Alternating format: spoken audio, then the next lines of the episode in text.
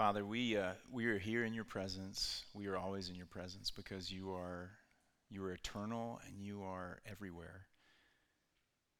And Lord, I pray that in, in this moment, in this stillness that is for a lot of us pretty rare in our week, that you would just come, Holy Spirit, and melt our stony hearts that have been hardened by a week of busyness and bad news and even good news. And Lord, we, we are always left to our own devices. We are tending to move away from you and toward independence. We are tending to move back into old habits of living life apart from you as orphans. Lord, we are tempted to believe what the world has to say about life and success and where we're going to find life and how we're going to be happiest. And um, Lord, we ask that you would just melt all of that away. Lord, that you would cause our hearts to be very tender, our ears and eyes to be very open. As Nehemiah prays here, um, for your eyes and ears to be open to him, Lord, we pray that for us. Lord, would our ears and eyes be open to you and who you are and what you want to show us and what you want to say to us today, Lord. So we, we just pause and we just give you ourselves and ask you to come and till the soil of our hearts and do your good work. And we ask that in your name, Jesus. Confident that you will do it. Amen. Okay, so um, today we're talking about prayer. We're looking at a prayer of Nehemiah's. And as I was thinking about this this week, it made me reflect on two of two really well known prayer scenes in movies that are also very funny. Um, one is from Meet the Parents, one of my favorite movies. And if y'all are familiar, the, the prayer at the dinner table where the father in law asks Greg to pray. And, um, you know, the, the line, um, oh, sweet Lord of hosts, like he has no idea what he's saying, but he's just, he's pulling from the memory banks of, okay, these are things that I've heard about God and heard, you know, heard other people say about God. And so there's this whole idea, and, and I, it's, I mean, it's tapping into something that's so real in our, our culture and even in our own lives that prayer is this very formal, almost like code that we have to figure out. And, uh, and God is very distant. And if we can just say the right things, if we can sort of find the, the artifacts that speak these magical words, that we can uh, somehow survive and He won't hit us with a lightning bolt and He'll give us what we want. Um, it also made me think about Talladega Nights. Um, that epic, epic prayer, which, you know, there's some truth in that prayer, but there's also a lot of craziness. But um, I'm just laughing thinking about just I prefer to pray to the little baby Jesus. And, uh, and when his friend says, you know, I like to think of Jesus in a tuxedo t shirt. And I just think about how there's so much truth there of like how we view prayer, of it's really like I'm not even paying attention to God at all. Like I'm here to get what I want, I'm here to make you in my image. Um, I, I believe that this is a one way street in which you're there just as this benevolent genie or grandfather who's just giving me what I want, and, and I'm just like living however I feel like. And this is just all about me. And so, you know, whether we want to admit it or not, whether we've grown up in church or not, I mean, there's a lot of crazy stuff that we get about prayer from church too. So it's just everywhere. And so, um, I'm really excited about this morning because I believe the Lord has just called us to this passage to free us and, and open us up to see prayer afresh and, and see what He's really inviting us into um, as he invites us to pray and looking at this prayer from Nehemiah. And so, um, if you're just joining us for the first time, we're in a new series that we're going to be in throughout the fall until we get to Advent called, um, I remember today, um, Come Let Us Rebuild. And, uh, and we're going through the book of Nehemiah. And, and what we're really focusing on there is that the Lord is calling Nehemiah, just like He is calling every single one of us, because this is what we were made for, into a vision, into a vision that is convicting, um, and I, I mean that in the sense of the word that like it is compelling. Like we are getting a vision from the Lord. In fact, I mean, we're, we're really getting multiple visions across the course of our life from the Lord of what He wants us to do, how He wants us to use our energy, how He wants us to use our loves, how He wants to use our talents and our time. And uh, we are pursuing this vision in community. This is always, He's calling us into things that are bigger than ourselves, and they're for more than just ourselves. And so as we as we look, we're still early in this story. Um, Nehemiah is, is in the process of, of getting this vision and clarifying this vision, and now his first response to this vision is to pray. And uh, there's a theologian who says this about prayer. He says, Jesus always stands at the door of our hearts and knocks. To pray is to let him in, to invite Jesus into our need, to let him glorify his name in the midst of our needs. So it's this idea that I don't have to say, Oh, sweet Lord of hosts, uh, or the right thing to say to get Jesus to pay attention to me. He is, he is already knocking. He wants to come in and, and have fellowship with me before I even think about him. The fact that I even want to open the door is, is fruit of him already working in my life and making that possible. And so it's this idea that prayer is really this beautiful, intimate, life giving thing that shapes us and shapes how we engage in those callings that we have from the Lord and shapes how we engage with the people that He's put in our lives. And, and it reminds us that uh, when God calls us to these kind of these callings and these visions in our lives, it's never, never um, to be done in our own power. Like any any calling that we receive from the Lord is is doubling as an invitation from Him to work alongside Him um, as our loving Father. This is, it's like he wants to go on an adventure with us together. That's, I mean, our, our vision statement. We're on adventure with Jesus. This is never something that he has to, you know, he's, he throws out there for us to do and has his arms crossed and like waits to see if we pass the test. This is something that he's saying, come on, let's go do this together. And we're going to actually do it in my power and in my way. And it's going to be a huge blessing to you as we go. So today, what we're going to do is look as Nehemiah knew certain things about prayer he knew certain things about prayer, and that was very helpful for him. And that's actually what enabled him to pray, and that shaped the way that he pray, way that he prayed. And so um, that's that's what we're going to do today. Is, is just really kind of a primer on prayer, and we're going to see what the things that he knew were and, and try to know those things and ask the Lord to, to help us know those things as we go. And so, just a, a little reminder uh, verse 4 we, we hit on verse 4 last week, but this is verse 4 it talks about just the space and the time uh, that when you pray, it's not like you just throw up some some statements and then you walk off. It's it's sitting. I mean, that does happen sometimes. Nehemiah is about to do that here in a little bit, but um, it's primarily this sitting in this space and this humility and just listening in this receiving posture. And that's like this greenhouse. That's the soil in which our you know, our relationship with Jesus is grown and he's changing us and shaping us and creating this beautiful intimacy with him and this beautiful life with him. And so that is the context in which all of this that we're about to talk about is found. And so we're going to start start at the beginning in verse five. Um, the first thing we need to know when we pray is we need to know who God is. Who are we talking to? And I love I love what he hits on here in this this verse in Nehemiah's words is is these twin these twin truths about God. That these are like the the fifty dollar theologian words, but He is transcendent and He's also immanent. Okay, what does that mean? He's transcendent. He is Yahweh. He is I am who I am. Like there is no explaining. I am who I am, and you don't even understand. You don't even begin to grasp who I am. I am the God who has been from all eternity. I'm the creator of heaven. I just am, and there's no arguing and there's no changing. Um, I'm not affected or changed by any other creature. I've created everything. You know, he says great and awesome. Another, another rendering of those words is great and terrible. Like f- just fierce and powerful and, and literally awesome. Not the way that we use that word, but the way that it, it is really intended to be used. Um, this summer, we were at the beach, and I mean, some of y'all are like, this is no big deal because I've lived through much more than this, but I'd never been in any kind of like scary weather system before. And we were at this house that was basically on the beach, and we had these French doors that opened into the bedroom we were staying in. And as a tropical storm passed through, I mean, those doors were locked at the top and the middle and the bottom, and they were just rattling, and they were about to burst open at any minute. And sand and water were fl- like just flying through the cracks in that door, and the whole house was shaking, and the winds were like 50, 60 mile an hour, and it was just coming with this just brute force. And it's like that is just a tiny picture of the power and the awesomeness of God. And so the first question is, do we know that God?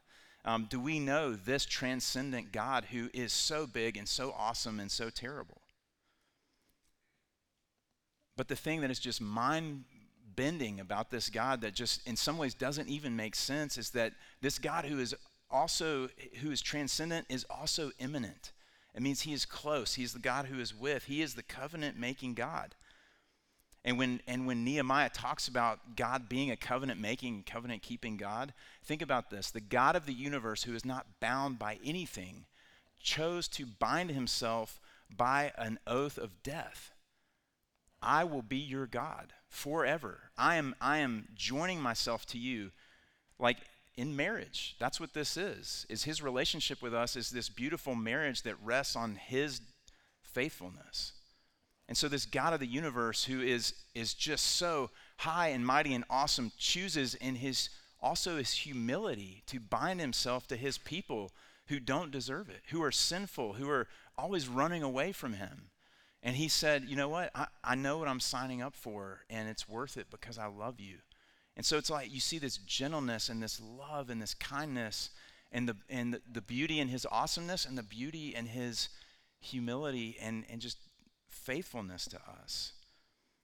It, it, reminds me of, I mean, it's like, you know, we have Hutch, our almost one year old now, and just as we sit with him and we are so tender with him and just help him stand up and he holds on to our, our fingers with his little hands and he's kind of walking around a little bit and, and we just are so tender with him and just give him what he needs. Like this is God with us. Like this same God who is breaking down doors and, and destroying uh, destroying buildings with his power is also tenderly caring for um, all of his people. And so have you encountered that God? Because because he is both of these things. And, and I think these things come together really beautifully when Jesus says, Hey, this is how I want you to pray. And he just starts with, Our Father in heaven. And, and as I pray that prayer, that gives me so much comfort because it is these two things together. I have a Father, and my Father is in heaven, and, and nothing escapes his his knowledge. He knows everything that is going on in my life, and He is above everything and over all things. Um, and He loves me so completely. So, this is who we're praying to. This is who God is. Um, and then next, we need to know who we are. Uh, the first half of verse 6, um, Nehemiah touches on this. You know, he talks about being a servant of God and, his, and God's people being God's servants. Um, and that certainly is true. Jesus is our king. And in throughout the New Testament, Paul always refers to himself as a servant of Christ. I'm a bondservant of Christ. I am here to serve. I'm here to do his will. I'm here to do whatever he wants because that is what is good, that's what's best, and that's what it means to follow him, and that's that's what he's called me to. I'm here to do God's will.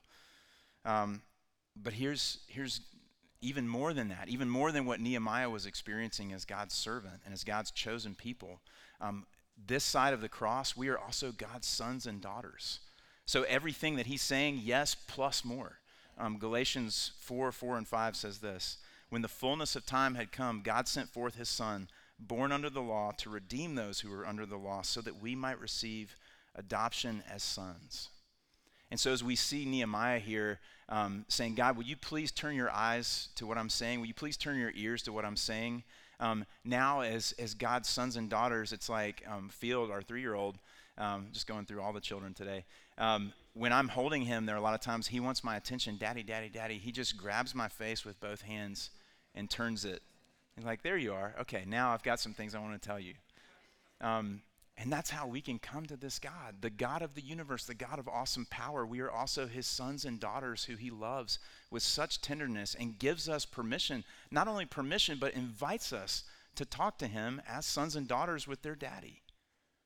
And so we, we are his servants. We care about what he's doing, we care about his will. That's what we want to have done. Uh, but we're also his sons and daughters. And skipping down to verse 10, um, we are the redeemed. You know, Nehemiah, as he's praying here in verse 10, he's saying, like, we, we are the people that you've redeemed with your power and your strong hand. Like, you've already saved us. We are already yours. And so, what are you going to do with your people?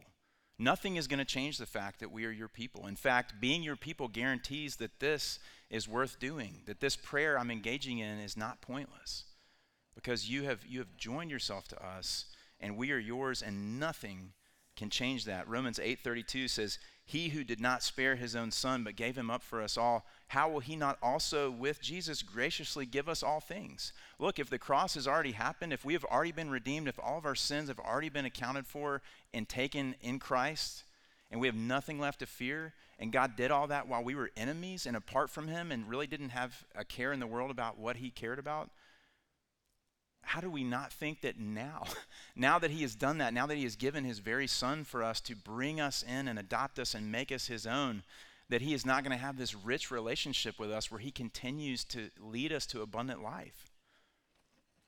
So we can have confidence in this relationship. And, and think about this too um, Jesus' invitation for how to pray in Luke 11.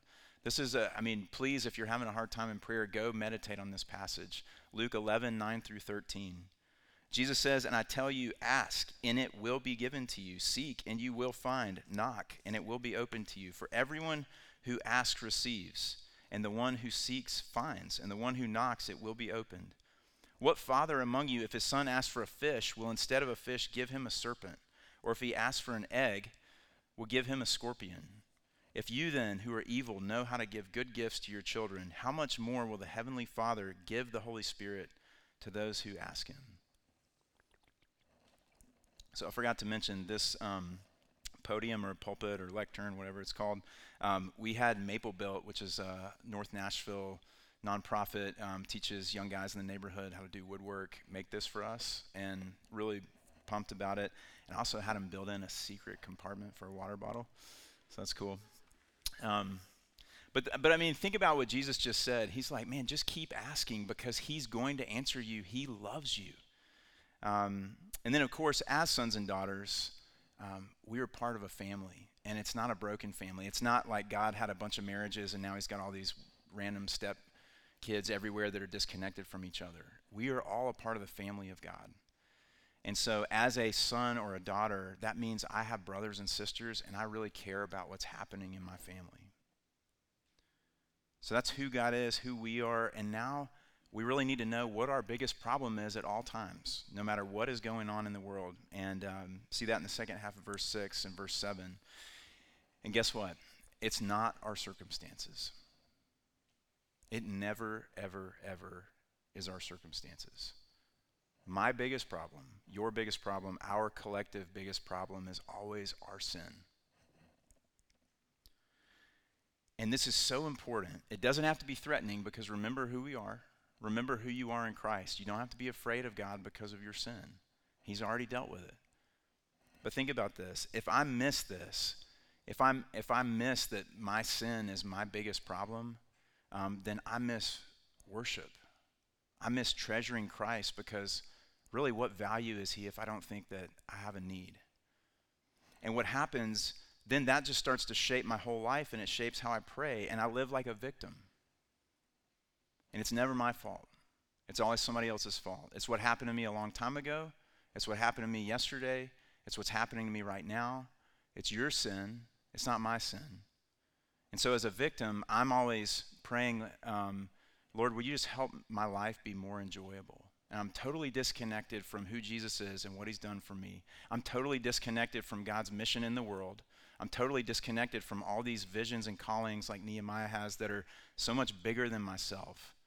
And I'm just left in this really small, sad little world that just keeps shrinking because it's just all about me. And so, so Nehemiah says, Hey, we've sinned against you. And not just me, we collectively. Um, our, this little family, your children, we have acted corruptly against you and have not kept your commandments or statutes or rules. And when he says all three of those things, what he's saying is like, look, you've given us your word. You've told us how to live. You said this is good for you. If you'll just trust me and follow me and really care, just care about what I say, um, this is how life is going to go well. And so what we do instead is, is we just, you know, as our call to worship or our uh, confession and assurance says, like, we just don't care we dismiss this beautiful gift that is God's word to us and tells us how life works and how we're meant to live, and we just throw it behind us. And then the craziest part is then we get angry at God for our life not going well. And I, am not listening to anything that he's saying. And Nehemiah's like, man, I've done that. Like, we've done that. We've made a practice of doing that. Like, please help us. Um, and so, so what are those ways that like God's called us to live? Well, just I mean, let's just st- today start with Jesus. What He says the greatest commandments are like love God with everything that you have in you, um, and love your neighbor as I've loved you. I've laid my life down for you so that you could have life. And and that's all, that's where we we can just stop there. Like I can stop there and reflect on my last week and know I've not lived like this. Like Lord, have mercy on me. I've spent this whole week thinking about myself. I've not cared about what you've said. I've not cared about the stuff going on with my neighbor down the street. I've not cared about stuff going on with the people in my own house. I'm just so wrapped around myself all the time, and that is my greatest problem. And so Nehemiah knows this, and he goes to him and says, Lord, please help me. Because guess what? Nehemiah, me, you, we can't free ourselves from that. That is a, a supernatural work that God has to do in us and he will he is so faithful to do it but that is always where we start is is my sin um, and then the next thing we need to know is we need to know what we're asking like what am i asking when i come into god's presence and this is kind of what we see in verses 8 and 9 here um, and really what we're asking for is we're asking for god to keep his promises to us we're asking for god to keep his word to us why there's a couple of reasons probably more than that, but two that I know of. One is because he loves us. And, and he is infinitely wiser and more loving and, and caring than we are. And so he loves you even more than you love yourself. And he knows what you need and the people that you love need better than you do. And so when I ask for his will to be done, I'm actually saying, hey, I'm acknowledging that I don't know. I'm telling you, I love myself in a healthy way. And I love these people. And I also, here's what I think might be good, but like, I really don't know. Would your will please be done in their lives? Would your will please be done in my life? Um, because He knows. And second reason for this is um, because His will is going to be accomplished. And so there's just a, an element of living in accordance with reality that's really healthy. Um, I can keep slamming my head into a brick wall and hoping that the wall's going to fall down, or I can acknowledge that the wall's there and go walk through the door. Like, His will is going to be accomplished. And so I need to get in line with what His will is and live in accordance with that. And that is how to live wisely in this world. And that is what will shape us. That's how the Lord shapes us. Um, and so that's what makes, I mean, this is kind of weird when you think about it. And verse 8, it's what makes this covenant curse encouraging in a strange way, is Nehemiah says, the first thing he says is, Remember the word that you commanded your servant Moses, saying, If you are unfaithful, I will scatter you among the peoples. Like, why are you asking God to remember that? Well, he's asking God to remember that, and, and I'm not going to go into it. Actually, I am. I'm going to go into it. Deuteronomy 30, 1 through 5. This is like Nehemiah is praying this right now. In Deuteronomy 30, 1 through 5, this is where God is telling Moses, when all these things come upon you, the blessing and the curse which I have set before you, and you call them to mind among all the nations where the Lord your God has driven you, because he even knew back then you're not going to listen. And return to the Lord your God, you and your children, and obey his voice and all that I command you today with all your heart and your soul. Then the Lord your God will restore your fortunes and have mercy on you. He will gather you again from all the peoples where the Lord your God has scattered you. If your outcasts are in the uttermost parts of heaven, that sounds familiar from our passage. From there, the Lord your God will gather you, and from there he will take you. And the Lord your God will bring you into the land that your fathers possessed, that you may possess it, and he will make you more prosperous and numerous than your fathers. Nehemiah is going to what God has already said.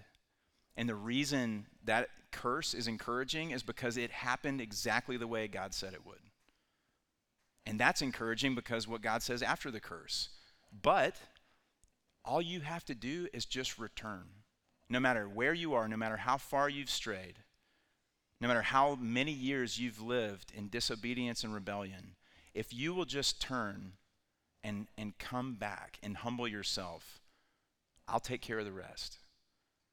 Even if you were the furthest point on the horizon away from me, I will, even there, I will gather you and find you and bring you to myself and bring you into the life that you were made for with me. And that promise is true for you. It does not matter who you are, it doesn't matter where you've been, it doesn't matter how far you think you are from the Lord. No place is too far for Him. And all you ever have to do is just turn and say, Lord, help me. I'm tired of running in the opposite direction, and He will. And you don't have to be afraid that He won't answer that prayer. He always answers that prayer. And I'm not going to go into this, but um, in Daniel 9, if you read Daniel 9, basically this whole passage is very, very similar to Daniel 9. And, and why am I telling you this? Because it's important. Nehemiah was wise. He walked with the Lord and he knew, I want to go see in God's word what God has already promised and what he said he's going to do and how he says life works. And then I want to pray in accordance with that because that's good and that's wise and that's, that's how life is going to make sense. And that's what's going to shape me to know how to live and how to move and groove in God's world with Him and with His people. And so, um, but it's, it's not the same as what uh, Gaylord Focker was doing in Meet the Parents when he prayed, Oh, sweet Lord of hosts. That was a prayer of distance, that was a prayer of formula. Um, this, even though he is praying the words of other people, um, this is a prayer of intimacy I want to know who you are, and you've given us. Martin Luther said that the Psalms are God's school of prayer. That's how we learn how to pray. That's how we learn what to pray for. That's how we learn who God is, who we are, what our greatest needs are. And so as I come and I pray these prayers that um, aren't words that I made up for myself, um, that's actually that's not suffocating. That's actually freeing, because um, it's important. The Lord uh, calls us to pray both kinds of prayers. There are, our form prayers that are a blessing to us to pray, but there are also, you know, spontaneous prayers that we pray. But I think of a lot of us, myself included, until somebody explained it to me, um, believe that form prayers are really constricting. And they were like, ah, yeah, but actually think about this. When you pray spontaneously, most of the time uh, it's very self centered and you find yourself praying the same thing over and over again because you're not that creative and you need some help. So I'm like, wow, that's true. And so it's this beautiful dance between like just talking to God freely, but also drawing from His promises and uh, and His Word and teaching us how to pray. Um, and so that's why you know Thursday mornings. That's why we put so much value in that as our time in prayer. And I want to just stop and ask y'all, um, please, please come join us in that. And the reason I'm asking you to come join us in that is because um, we believe that this is where we are learning to commune with God as a body. And so this is the perfect time to jump in if you if you haven't done that yet. It's not intimidating. Nobody's got a grade sheet. Nobody's judging anything. We're all there as beggars looking for bread from Jesus. And so um, we are going to start this next few weeks. I don't know how long it's going to go, but just like, Lord, how do we pray? And just start at the beginning. So um, please, Thursdays at 6 a.m., um, jump in with us. And so uh, the the last couple things we need to know as we pray. One, um, we need to know that we've heard an answer. Nehemiah doesn't just like throw up wishes. Um, he knows that he's having a relationship with a person. Uh, that when he talks, he expects God to answer. And so he prayed here for, at our best guess, is probably four months. He was praying these kind of prayers because it took four months for God to answer him. And then he, when he really felt like he heard a, an answer from the Lord, then he, he moved on. But um, that's a good question for us is when I pray, do I pray expecting God to answer me in a way that I can hear and understand? Because Nehemiah and Jesus and everything we've seen so far saying, man, you really should. Because he loves you and he's a person and he's interacting with you. And then finally, uh, where we're going to land the plane here is we need to know where our confidence in prayer lies. My confidence in prayer is not that I have listened to the sermon and read Nehemiah and now I know how to pray. Like what Nehemiah is doing here is he's interceding on behalf of his people. He, he is asking God to keep his promises and do good things for people who aren't praying.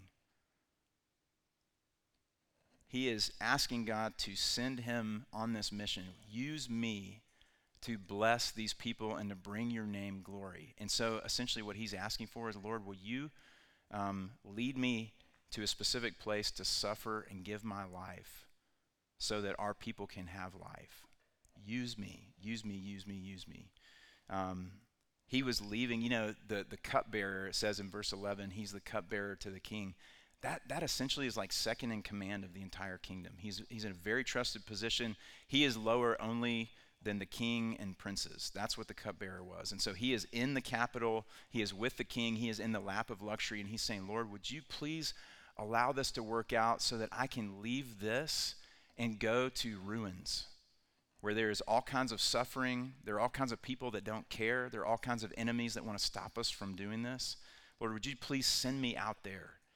Um, that is how compelled he was with uh, care for the Lord and, and care for the Lord's people.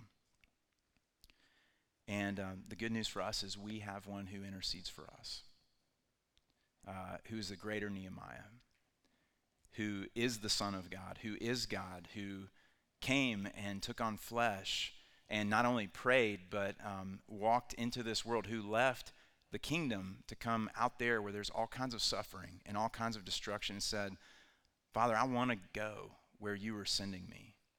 I want to go so that our people who aren't even praying, who don't even know there are people yet, who've lived their whole life apart from us, um, so that they can come home and be sons and daughters.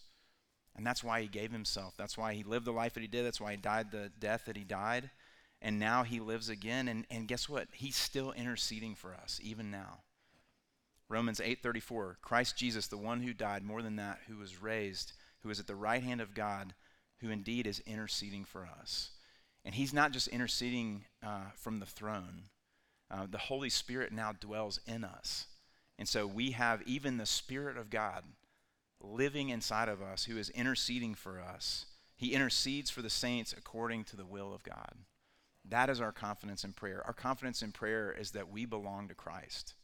And Jesus will always finish what he started and He has given us everything we need. He's given us His Word, He's given us His Holy Spirit, He's given us this community, and He said, I'm with you. I will be with you uh, until the end of the age. And so now, as He invites us to pray, um, if, when we're discouraged, when we're confused, when we're even in despair about prayer, remember this that the reason God created us the reason he calls us into working alongside him in the world, the reason that he sent Jesus, the reason that he tells us so much about himself and about prayer in the scriptures is because he has made us for intimate friendship. He desires intimate friendship with us through prayer. And this is a beautiful gateway. It is the primary gateway to a deeper relationship with him as his sons and daughters. Um, and so, as that theologian said, let Jesus glorify himself in your needs by opening the door and letting him in. Father, we uh, ask you to stir our affections for you, and, and we ask you to help us trust you. Lord, help us to trust you that you really mean these things. Um, no matter how we feel, no matter what we've chosen to, to do with our time this week, um, no matter how far we've strayed, Lord, that you invite us to come, that we are your sons and daughters. And when you have called us to yourself, there's nothing, nothing, nothing, nothing that can ever change that or, or separate us from you. So, Lord, in that confidence, give us a hunger for you, a hunger to grow in fellowship with you. Lord, help us to open the door, to let you in, and then just to, to ask you to, to teach us how, how to be with you and experience a life that we were made for. And we ask that in your name, Jesus. Amen. Um, so now in this time, uh, before we before we play, uh, before we worship through song, uh, we're just going to have a few moments to just give give us space to just meet with the Lord in prayer.